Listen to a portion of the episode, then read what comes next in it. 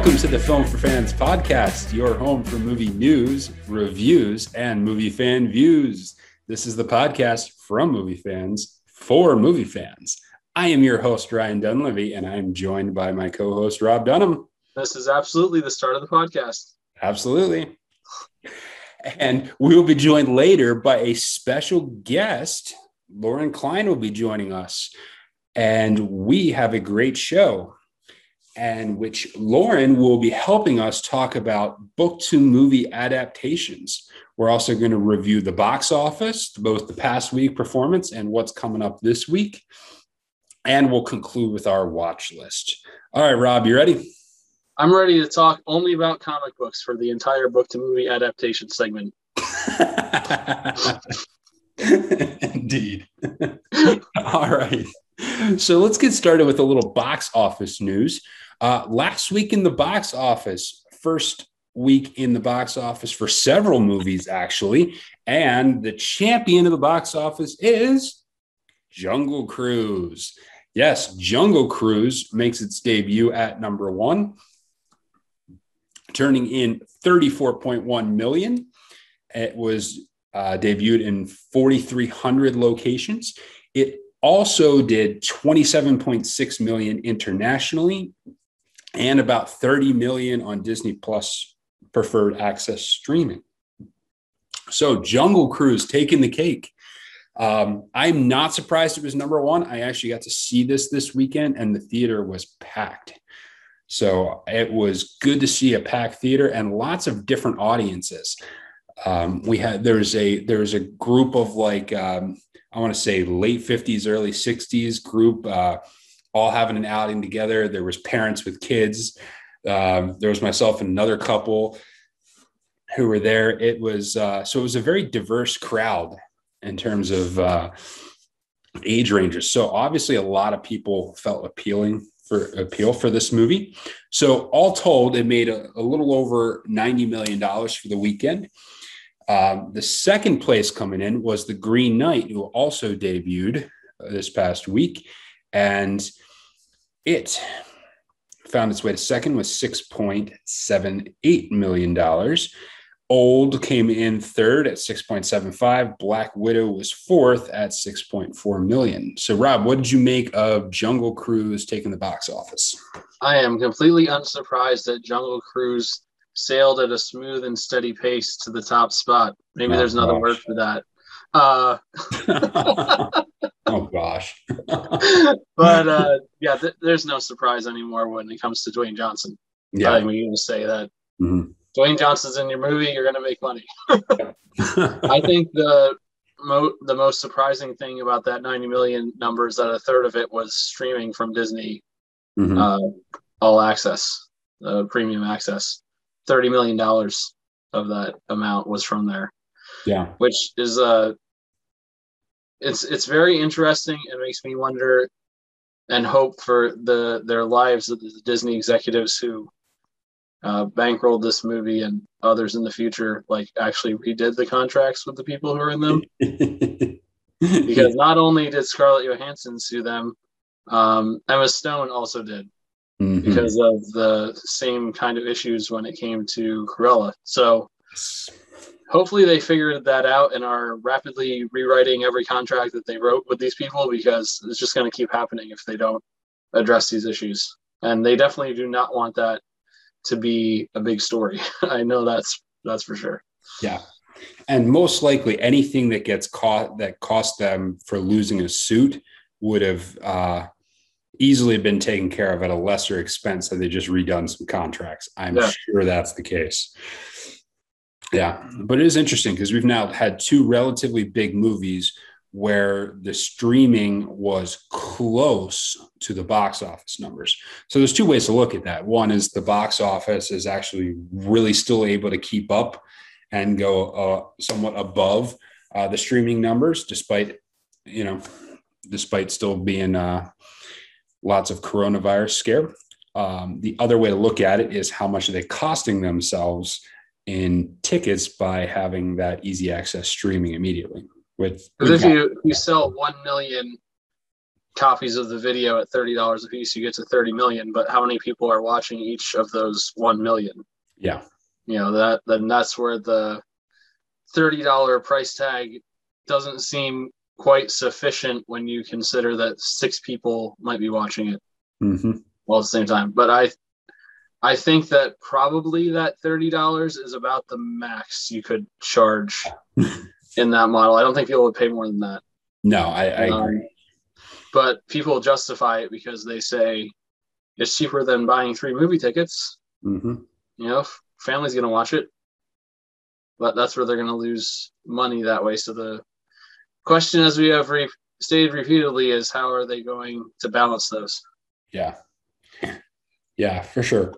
But uh, the number, uh, to put it into context, uh, everyone was pleased with the number that the Jungle Cruise did. Uh, they were pleased with where it came out. They thought it did a little bit better than they were anticipating. So that continues to bode well for the for the state of movies, and and I think that that's continuing to improve. And I think the the industry is at at very least beginning to stabilize a little bit. And I think that was shown by the fact that there were several movies who debuted over the last couple of weeks um, that I haven't gotten to see. There are actual movies out there that I've wanted to see and have not had time to go see all of them. It's been a long time since I could say that that was the case. Yeah. And and that's that's great. I, I love that that's the case. If I want to go to a movie tonight, I can go to a movie tonight, and there'd be multiple options of what I want to see. That's that's more back to where I'm I'm expecting back more towards normal. Uh, so movies that are still out in theaters: Green Knight, Stillwater, Old, Snake Eyes, and if you still haven't caught Fast and Furious or Black Widow, they're still out there as well, depending on which theater you get to. So you got plenty of options. And we're going to add a new one this week. Yes, the big release coming out this week is the Suicide Squad. And we have mentioned the Suicide Squad a number of times, but finally it's out. It's going to make its debut. So I thought one way to tackle this for us, since this is really the only major release this week, is what would have to happen for you in order for this movie to be good, for you to enjoy it, for you to say, hey, I went and saw Suicide Squad and it was good. What, what do you think would have to happen? Uh, the dialogue and interplay between the characters has to feel natural, Hmm. not forced, not stilted, not lame. Yeah. Which I think the first one, the first attempt at this struggled with, Mhm. and I feel like there's potential for it to be better with James Gunn. So we'll see. hmm Yeah, for me, I think the balance of action and humor. This is one thing that James Gunn did fantastically well with Guardians of the Galaxy. That injection of humor. What made that movie was the use of humor in smart, fun, entertaining ways, balanced out by the action. I know they're going to try to do the same thing with Suicide Squad, but we also know it's going to be significantly more violent.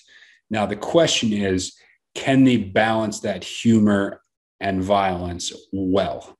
I, I think about the scene from Once Upon a Time in Hollywood, the, the flamethrower scene. Mm. and it was so unbelievably that house break-in scene, the whole that whole scene is unbelievably violent, and I could not stop laughing just how they set it up and how it went. It was the perfect balance of extreme violence and humor. And if Suicide Squad can pull off anything somewhat close to that, I think it can be successful. yeah, that's definitely a major part to watch out for. Yeah. So we'll see. I mean, I, I don't say that I have a ton of confidence in it, uh, but it's one of those things too where if another director fails with the Suicide Squad, and that's multiple failures, we might be approaching Fantastic Four territory, in which it mm-hmm. becomes a property that nobody wants to touch anymore because nobody can make it work. And maybe that's the case. We'll see. Okay. And now on to our discussion segment for tonight. And to help us with our discussion, we're bringing in a special guest, Lauren Klein. Welcome, Lauren. Hi. Hi, Lauren. Hi. Lauren is a vociferous reader of fiction and biographies. And so she will be here because our discussion topic for today is movie, book to movie adaptations. Yes, we're going to talk to book to movie adaptations, perhaps the best source of movies there is originate from books, but they some of them are really good, some of them are not so good, and we're going to talk about why. And then we're going to give some of our favorite adaptations. So let's start with this. Lots and lots of movies are adapted from books. And sometimes it goes well and sometimes it doesn't. So let's start with this question What makes it hard to adapt a book to a movie? What makes it hard? So let's start with our special guest. Lauren, Lauren, what are your thoughts? Um, I think it's really hard because, especially for me, people love books. Yes. And they have this real emotional response to them, and they just love the characters and the settings that they're forming in their heads. And so they're visualizing all these things. So when a movie doesn't deliver those things that you had in your head, sometimes it can just be really disappointing. Um, so it's definitely challenging to like nail the characters and the the dialogues and just all those like big pivotal scenes from a book um, and then just bringing that to life i think can be really hard yeah yeah mm-hmm. rob what do you think I think people think when it comes to writing a screenplay, dialogue is a simple thing to do. but when you're adapting a book, it's not as simple. Lauren touched on this already, but a writer will often give context clues about how the person speaking is feeling, or maybe a dialogue that's going on inside their own head before they speak. And those kind of things are very difficult to portray on the screen because you can have a whole paragraph about what the person was thinking, and then you have the actual speaking. yeah and the actor has to convey like all of that along with the lines it's not an easy thing to do. And i'm actually reading uh, the newest stephen king novel. And Mm. when i read him i think about that because he gives so much exposition about he was thinking this and he was really thinking this or a description of the speaker's state of mind before he even utters a word. And those things are just incredibly difficult to portray and that's why people who win oscars win oscars because they can yeah portray emotion and background thoughts Uh-huh. and how they say a line Yeah. It puts a lot more weight on on the setting, on the actor, on um, the surrounding characters, on everything else, because what a writer has the opportunity to tell you in a few paragraphs, a, a screenplay or a movie has to tell you in a line with a look and a mood with a soundtrack to the back and all of that has to align. So in some ways writing is easier. I think the other the other aspect of that is there is a much bigger time constraint with movies. You know you know for the most part you have between an hour and a half and two and a half hours on the max end to tell Yeah. your story whereas an author can tell it in however many pages they want usually Right. there's some kind of limit on that unless you're stephen king um, or if you've if you've read uh, 1120 uh, what is it 1120 63 it Yeah. is a super long book it's a super Yeah. long book it's like 600 pages Yeah. uh, but most books you know two or three hundred pages so they have as much time as they want to lay out the story to tell you exactly what they're doing to give you all the background information and you just simply do not have that kind of time when it comes to a movie yeah true Yeah. And that th- those are just some of the challenges. Um, plus, when an author's working, you know, he's dealing with basically his own thoughts in his own heads and and then an editor. So then you get editors come in and they the editing process and there's feedback between that. There's a lot more people involved when you're talking about a movie, more than just the screenwriters. Uh, there's a lot more people involved. and i think you can always tell when the author has worked with the screenwriters Mm, yeah. I think that they oftentimes turn out better when you have the author's input. This is true. This is true. Um, and I think some of this will hit when we go to a further question, but uh, having to, most of the, a lot of times the screenwriter is different than the author of the book. Occasionally, occasionally the author will do the screenplay, but usually, even if they're working with them, it'll be somebody else doing the screenwriting. Yeah. And to have them have the same vision is difficult to have them being on the same page and the same vision when something is coming out of someone else's imagination is hard. Yeah. So if that's the challenges, what what makes them good when it's done well? What makes book adaptations good? Rob, let's start with you on this one. I think the biggest advantage that the visual medium has is that it's visual. Mm. I mean, I know that sounds super simple, but you can take what is written about a setting and bring it to life. And I think that can be a challenge sometimes because people have a certain idea in their heads about what they want it to look like. But when you do it well, and what I when I think about this, I think about we talked about this recently, the settings in Lord of the Rings movies. Mm mm-hmm. that they shot all the locations for and did all the scouting for. When you set those locations right and really bring the story to life, it can be something that enhances the experience of reading the book, which is not always the case, but it's definitely possible.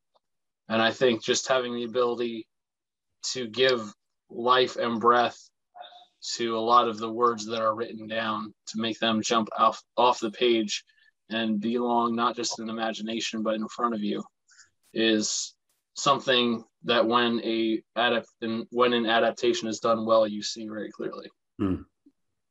yeah. No that's good. What do you got lauren? Uh, i think for me the two big things are casting hmm. um, having the actors and actresses look or maybe not even look but just emulate the characters uh, really well and sticking to the original plot. I hate when there's some sort of like plot uh-huh. twist or different ending. Like it has to be what it was in the book. even if does that include even if you don't love the ending to the book?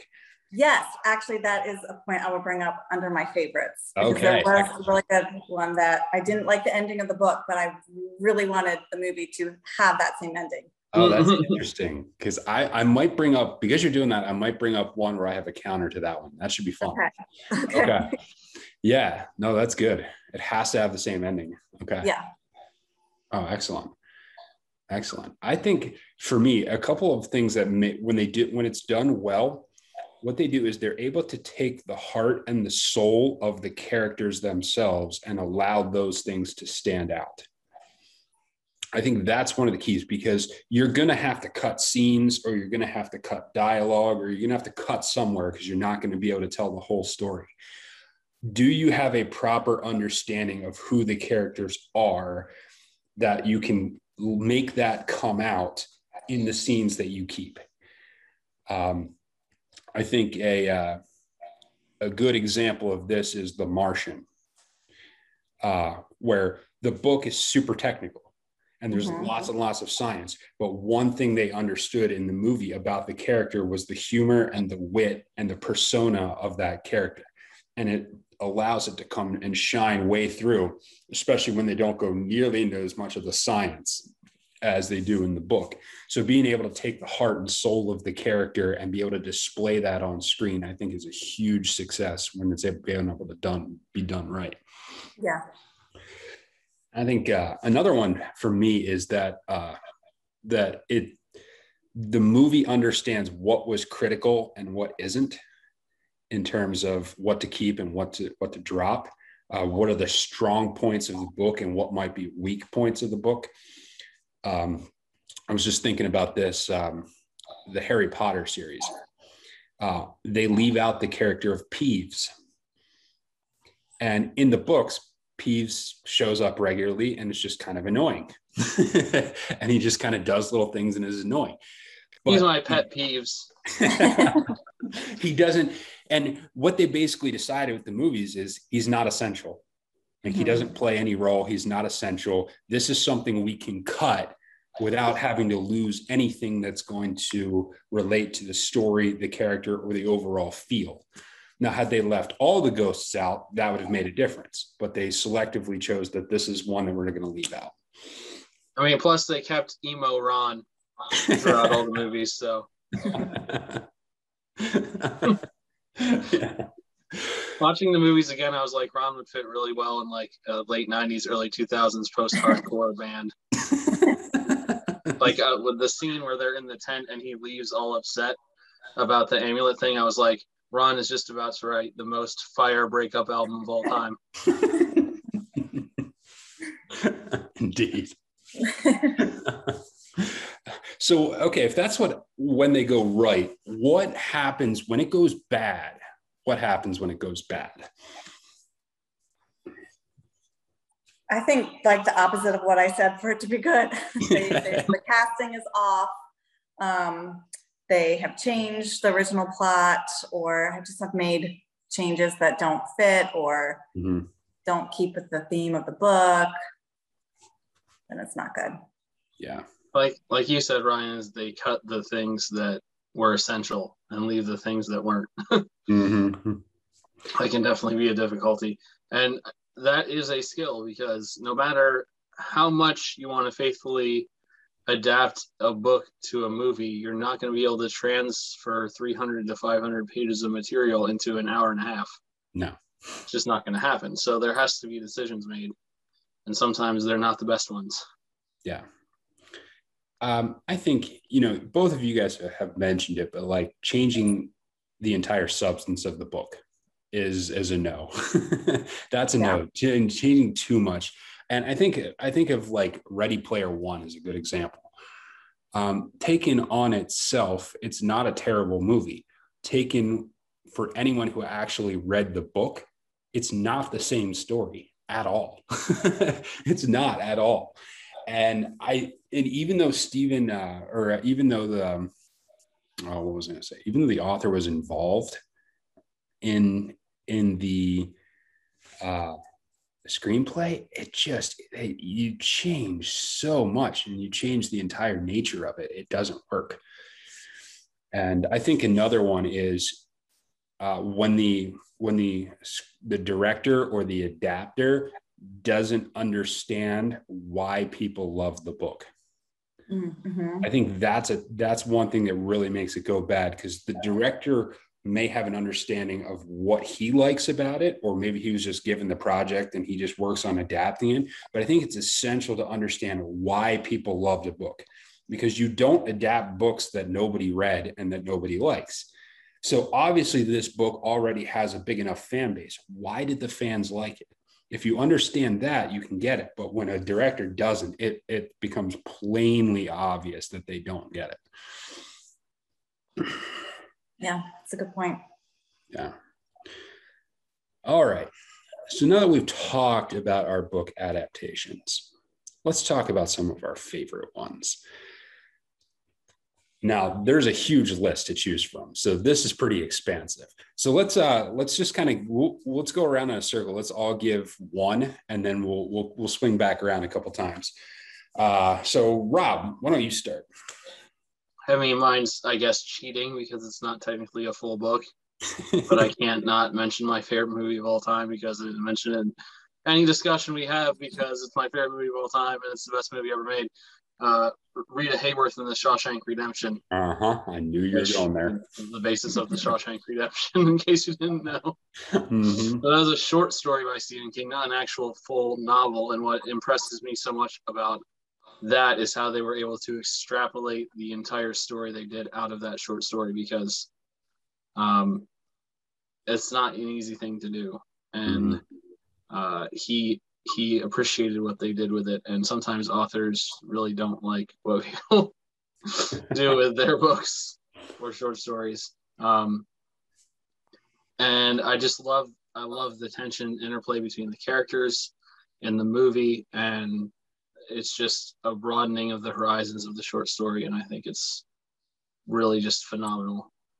and I could talk about the Shawshank Redemption for every podcast ever until the end of time. but this is not the Shawshank Redemption podcast. So somebody else talk about it from book. All right, go ahead, Lauren. uh, well, my all-time favorite book um, is Life of Pi, which I have here for everyone mm. watching. Oh, visual uh, aids, love it. Yes. So Life of Pi is my favorite book. So when I heard it was going to become a movie, I was a little worried about it, just how it's going to go. But I thought it was really well done. Um, the cinematography was amazing. Mm-hmm. Um, I think it won uh, an Oscar for, or it won some, it won awards for its cinematography.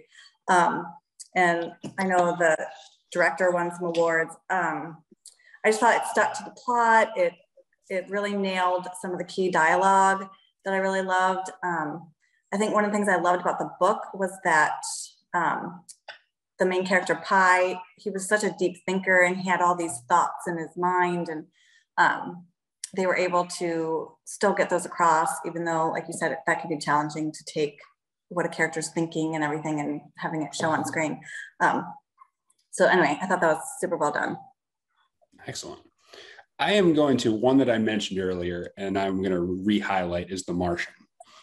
And one of the things I loved about The Martian, you know, on top of them being able to, to really, really translate his character well, is whenever you're reading a book, and this particularly applies to space, but it applies to all books. Um, you want to have an idea of what would it be, what would it actually be like to be there, to see that, and so to be able to see Mars, to be able to see Mars, and and to to look at it and and the vast landscapes of another planet. Just took a book and really really gave it the visual element that you can't get when you're when you're reading. And so that adaptation was excellent. And i think they made excellent choices as to what they kept and what they didn't keep um, including they did a slight tweak on the ending to that one and I love what they did with the ending on that one. Now that was not the one I originally was going to say, but in the in the in the book version, he kind of becomes like a recluse who has who's completely socially awkward and isn't sure if he wants to do anything ever again and just sits around his house. in the movie, he becomes a teacher, and I just I think it's a more satisfying ending, even though that is not the exact ending in the book. Matt Damon was good in that role too. He really was. He really was. Good. All right, round two. What you got, Rob? Uh, we mentioned it earlier, but the Harry Potter series for me is impressive just because of the breadth of work that was put into it.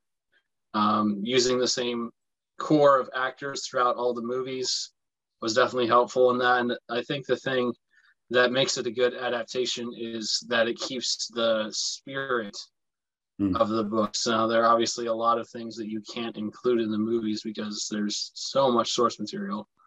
But the spirit of just a fantastical world is really uh, displayed on the screen and translated really well. Um, I also enjoy in the movies how you feel the stakes and the emotional and physical weight of what's going on grow with each movie. Hmm. Just like in the books, the kids are growing up in, in the movies, you see that even more. And I think it's very interesting tonally how they shift over the course of the seven plus one movies. If you want to call it eight, seven is two parts. But just the stakes just get, keep getting raised every single one. Mm-hmm. And there's real weight to it and real gravity to it.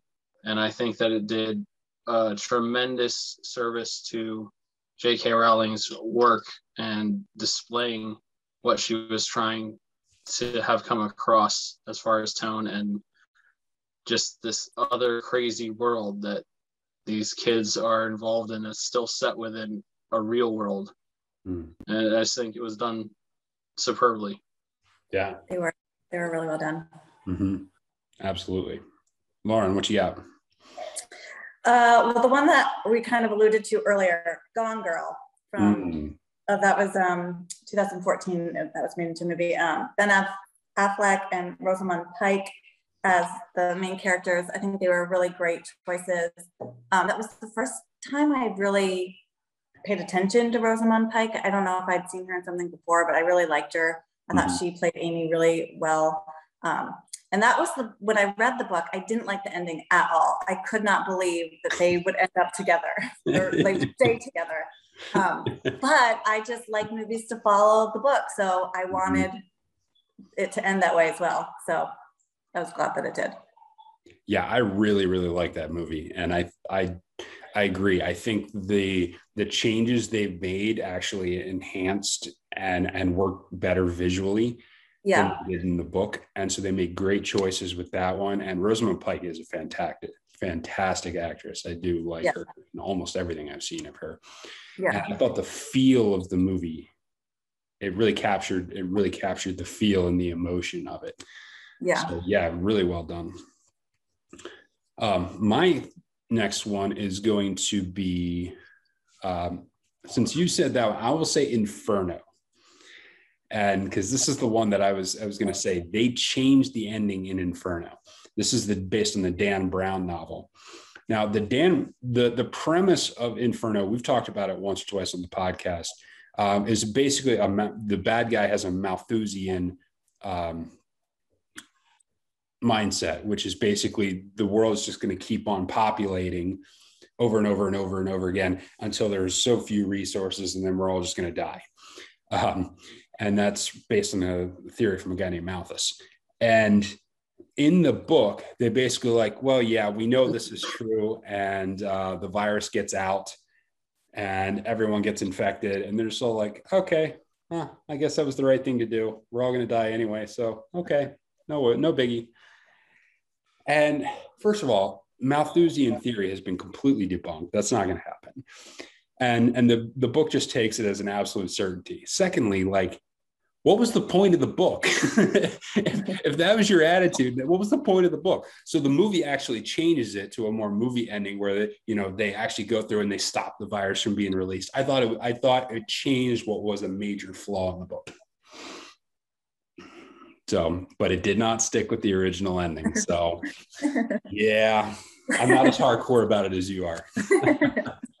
uh, one one I'd like to mention that like massively changes how the book is written. Mm. But I think for the better is The Princess Bride.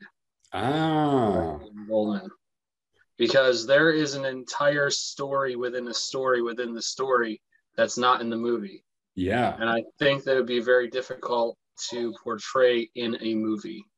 So I think them taking it and simplifying it to this is just the grandfather telling the story to his grandson and then showing the story, I think served the movie really well because it's easy for people to grab onto. Um, it's easy for people to quote lines from the fantasy story that's in the movie. And I think if you had muddied the waters by including all the other stuff that's in the book, uh, it would have lost people because it's just, it's not convoluted, but it is it's just a different kind of experience reading the book. If you've never read the book, you should because there's like a whole other plot line happening in the book that you, you don't see in the movie at all. Uh, but I think they made the right choice when they did that. Yeah, that's interesting. Have you read the book, Lauren? I have not. I, I, I did a, a long time ago. And I, if I remember correctly, there's a tonal difference too. Yeah the book is a lot scarier if i remember correctly. and there's like there's a whole story in the book about the author like talking about the book. And then it's talking about someone reading the book to someone and then it's talking about the actual fantasy stories. There's like this whole extra level that isn't yeah. shown in the movie at all. The the have you seen the movie the words? Either of you guys seen the movie the yes, words? I have. that's one that did the same thing. There's like an upper level story and then a secondary story and then they're reading a story it's it it's it's one level too much i think i think that's that's true like when you start getting to third level stories unless this is inception and it's being directed by christopher nolan um, most directors cannot pull that off i don't think i knew the words was a book I don't know if it is or not. I just oh. I that popped into my head because it is a okay. three level story yeah, yeah. where, where yeah. you're telling where you're telling the story within a story within a story. Yeah. Yeah. So was that yours or or uh, yeah? Okay, yeah. Lauren. well, this will be the last round, by the way. So so choose wisely. Okay, so my next one, I love young adult um, mm. fiction, and I love John Green. So Fault in Our Stars is another one of my favorites, um, and another one that I was like, oh, is this gonna be done well? Um, but it was. I thought Shailene Woodley was a really good um, casting for Hazel, and I thought Ansel Elgort was really good for Augustus. Um, I love the soundtrack. Um, they stuck with the plot. They there's a lot of like really great lines in the book that were in the movie as well. So yeah, it's just really well done. Excellent. John Green is my homie. Oh, um, if, if you have not listened to his podcast, The Anthropocene Reviewed, you should do that immediately. I'm actually reading the book right now. Yeah, he basically like just he goes through two or three things every episode and rates them on a scale yeah. from one yeah about how how effective they are in relation to the world, which is awesome. And yeah. um, if you don't know, John Green is also like a believer, but he is also someone who constantly is looking at and like I, he's examining his faith, which is a cool thing to me because it's not an easy thing to do. Mm-hmm. And I actually, um, this might be like the coolest thing that's ever happened to me in my life, but he actually replied to one of my Reddit comments once. Oh, and so like John Green's my favorite. Yeah. and I, this is not a movie, uh, but I would also recommend reading his book Turtles All the Way Down. I'd recommend okay. reading all of his books, but that book yep. in particular is one I really, really like. Hmm. Yeah, all of his are great. I've actually I've seen several movies based on John Green books. I have never actually read a John Green book. Yeah, he's a fantastic author. Yes. Hmm. Okay. Yep, one of my favorites. I would say the hallmark of his writing, which I think translates pretty well into his movies, is that he has an ability to write people's voices the way they would actually talk, which is not the easiest thing to do, hmm. especially when you're dealing with like a young adult. Yeah. Um, characters, but he yeah. when you write it, it just feels authentic. Like it just yeah. feels like yes, this person would actually talk like this. I believe this. Hmm. Yeah, nice.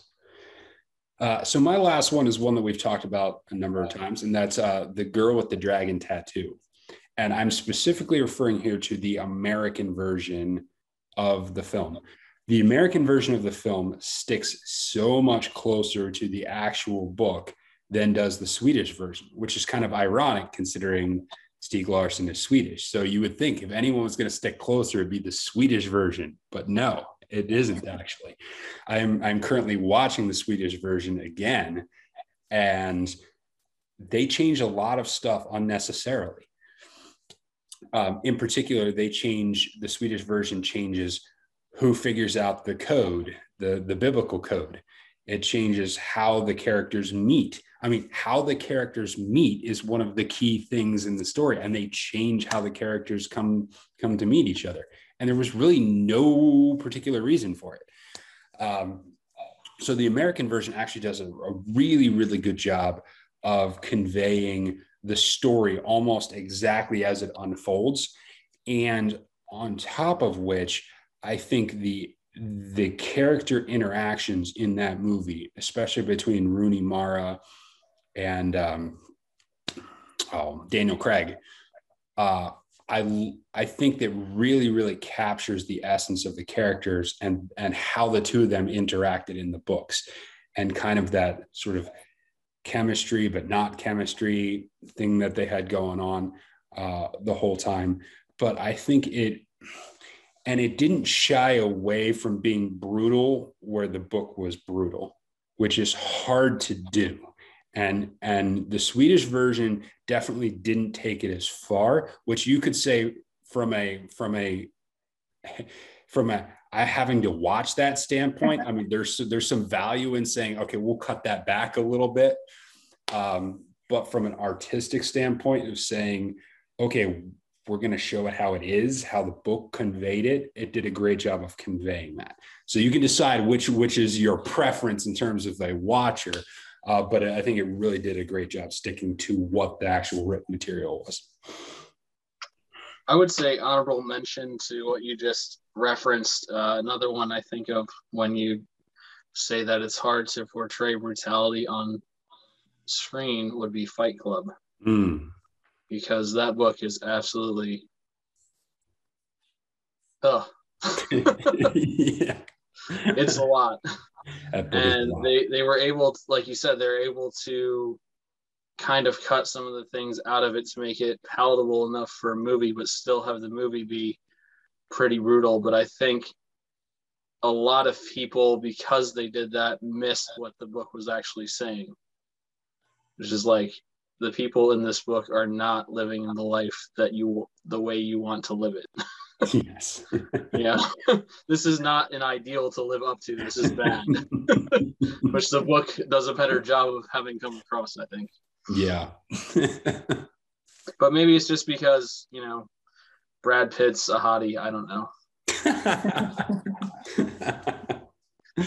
All right, so we'll close out by giving Lauren the last, uh, the last, the last word, and I believe you have one that is going to be a film adaptation that you are looking forward to.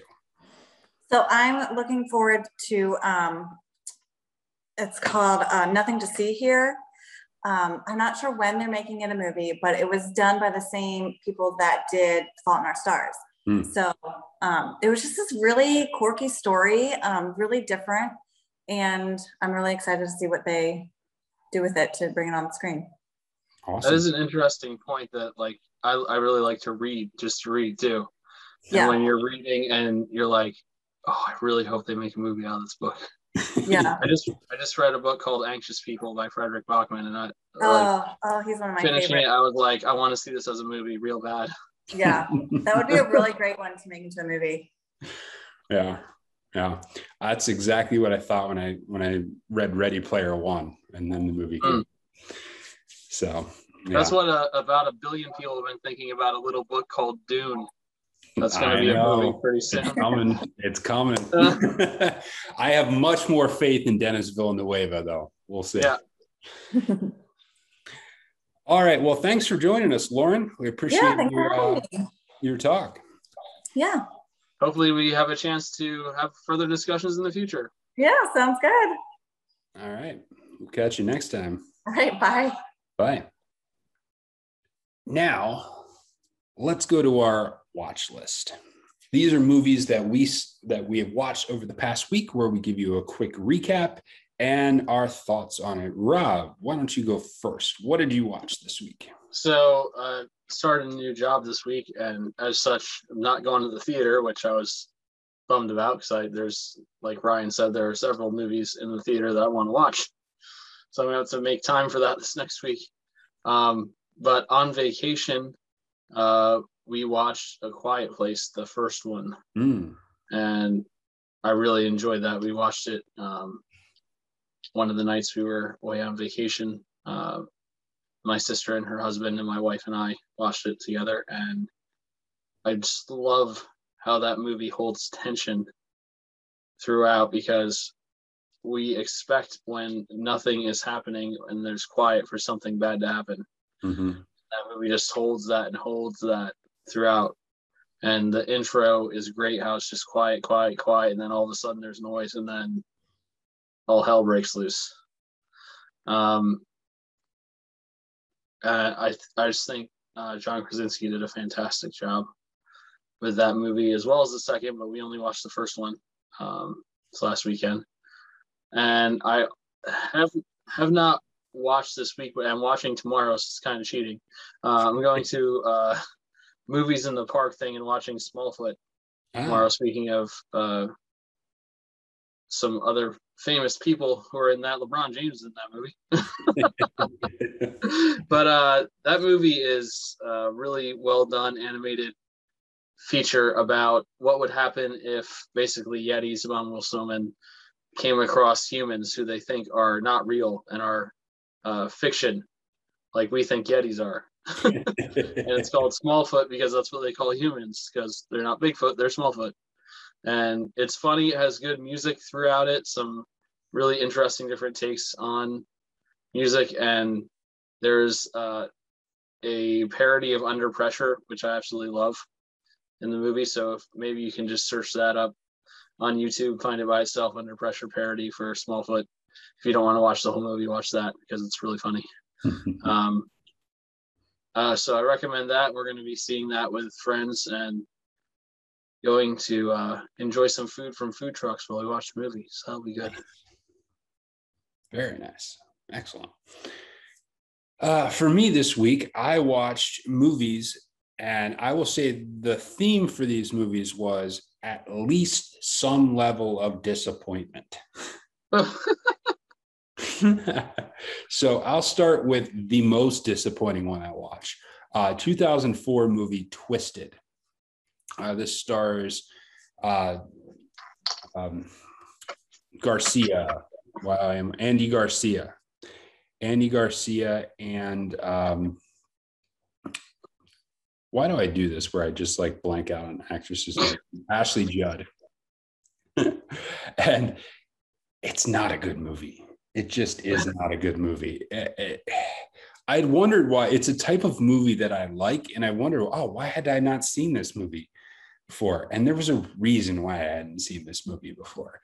Um, the characters are extremely stereotypical, especially uh, Ashley Judd's character, who's like the only female in the movie, and she's just a sex crazed lunatic, and it's it's just so stere- it's it's so stereotypical. It's it's ridiculous. Um, her relationship with Andy Garcia in the movie is bizarre and oddly creepy and it doesn't make any sense. And the plot is just mangled. And and so uh yeah it's not good. So to, if if you're if we're coming up with the anti-watch list twisted is anti-watch list so it's it's just not that good. It's not a good movie. Um if you want to see it to to judge for yourself have at it. It's on i want to say it's on hulu but yeah not great um the next one is mission impossible fallout now while overall i i really like mission impossible fallout um, it's the newest one from the mission impossible series the one thing I, I would say still gets me every single time, I don't like the helicopter scene at the end. I really don't like the helicopter scene. I think it just pushes the bounds of being too unrealistic. Um, normally, Chris McQuarrie, I think, is a fantastic director and does an awesome job of integrating things. And the one thing that Mission Impossible I thought has done is it's been significantly more grounded than say some of the bond movies are and while they have while it's a little bit implausible and while they push the bounds on technology they are significantly more grounded in reality. But i thought the helicopter scene where he goes and chases down a helicopter gets in a helicopter it's not the right helicopter then he has to basically attempt to wreck the other helicopter. And then all the all the falling and you know helicopter crashes and everything like that. It just it just pushed me it just pushed me over the edge a little bit that i just feel like it went too far with its adaptation you've seen it right yeah what, what did you think about that scene yeah i would say that i felt somewhat the same way i know that he did like a lot of practical work on the stunt which yeah. is impressive but it doesn't necessarily mean that like it was realistic looking in the final product. Yeah, it felt much more like something you'd see in a Fast and Furious movie or one of the '90s Bond movies um, than than I thought was appropriate for that for for these particular movies. So, also, and then the last one I saw was Jungle Cruise. I got a chance to see that this week. Overall, I like the film, and since I know you haven't seen it, I will uh, I will refrain from giving major spoilers. Uh, one thing I will say is there were some moment we've compared it to the Pirates of the Caribbean series. Um, there are some fantasy elements, in particular in Dead Man's Chest from the Pirates series, that I was not a particular fan of. Um, some of some of the more fantastical elements of there, both visually and storytelling wise. Um, Jungle Cruise carried over a few of those type of things to the to the movie that I didn't particularly care for.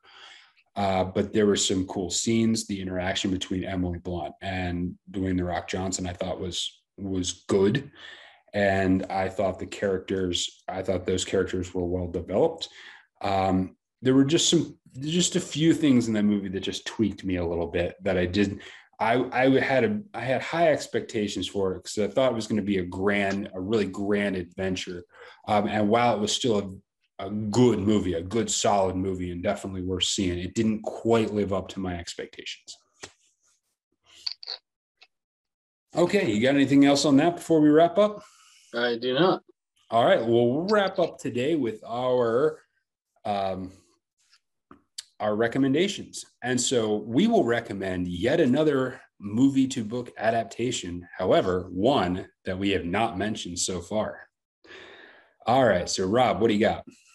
I'm gonna recommend two that are very different from one, like Okay. as different as they could be possibly be from one another.